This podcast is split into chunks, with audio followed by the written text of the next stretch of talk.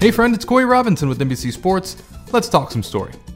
James White, three time Super Bowl champion, has retired after nine years in the NFL. His entire career with one team, the New England Patriots.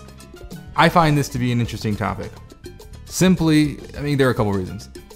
Simply because it's rare. What's so rare about this? Well, first and foremost, congratulations on this next stage in your life, Mr. White. Uh, but the, the thing that makes this so rare is one, a three time champion. That, that in itself it puts you on a short list. Two, playing your entire career in one place for one team in the NFL as a running back? That's nothing short of a miracle. And three, this idea of knowing and accepting your athlete mortality. It's one of the hardest things to come to terms with. I don't know if you read Serena Williams' essay in Vogue, but the, the letter that she penned, she said that she didn't really, really like the word retirement. She used the word evolution as this next phase for her. And it, and she was saying that even thinking about the, the, the idea of retirement, it was like a taboo subject for her and her family even. Like she at one point in the letter she said that she only really talked to her therapist about it. And every time she would bring it up she would start crying. There, there is this idea especially among athletes who elite athletes who have committed their entire lives to something to one thing. And that's a really hard concept for a lot of people to understand. Like devoting your life to something. I think the closest comparison is maybe like you know, I'm not I'm not a father, but if you had a child where it's not your life anymore, it's you know, it's, your why changes, like something that is completely like life altering. A lot of people, sport is the reason why they live. It reminds me of, of a line from a movie I just watched. In the Red Shoes, Boris Lermontov asks Victoria Page, "Why do you want to dance?" And and she says, "Why do you want to live?" which is a pretty great comeback. And then he says, I don't know exactly why, because I must. Something like that. I'm paraphrasing. And she said, That's my answer too. And that's how athletes are. It's why do you want to play football? Why do you want to live? because I must? That's my answer too. So to understand where he was with, with his career, he, he actually just re-signed with, with New England on a deal, a two-year deal, this offseason. But before his retirement, he was on the physically unable to perform list.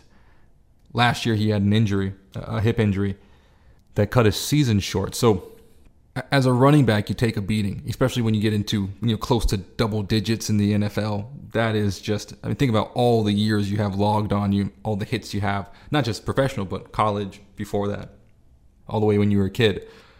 So to to have the peace to be able to walk away at this moment after what is nothing short of a, of a tremendous career. As I mentioned, three Super Bowls. His impact on the team is clearly measured in the statements issued by Robert Kraft and by Tom Brady. On social media, Tom Brady led with this. He said, Teammate, champion football player through and through. Congrats on the perfect career. But teammate was number one, champion number two. And I think that speaks volumes. Bill Belichick said James defines the term consummate professional. His dependability, consistency, unselfishness, and performance under pressure are elite. End quote.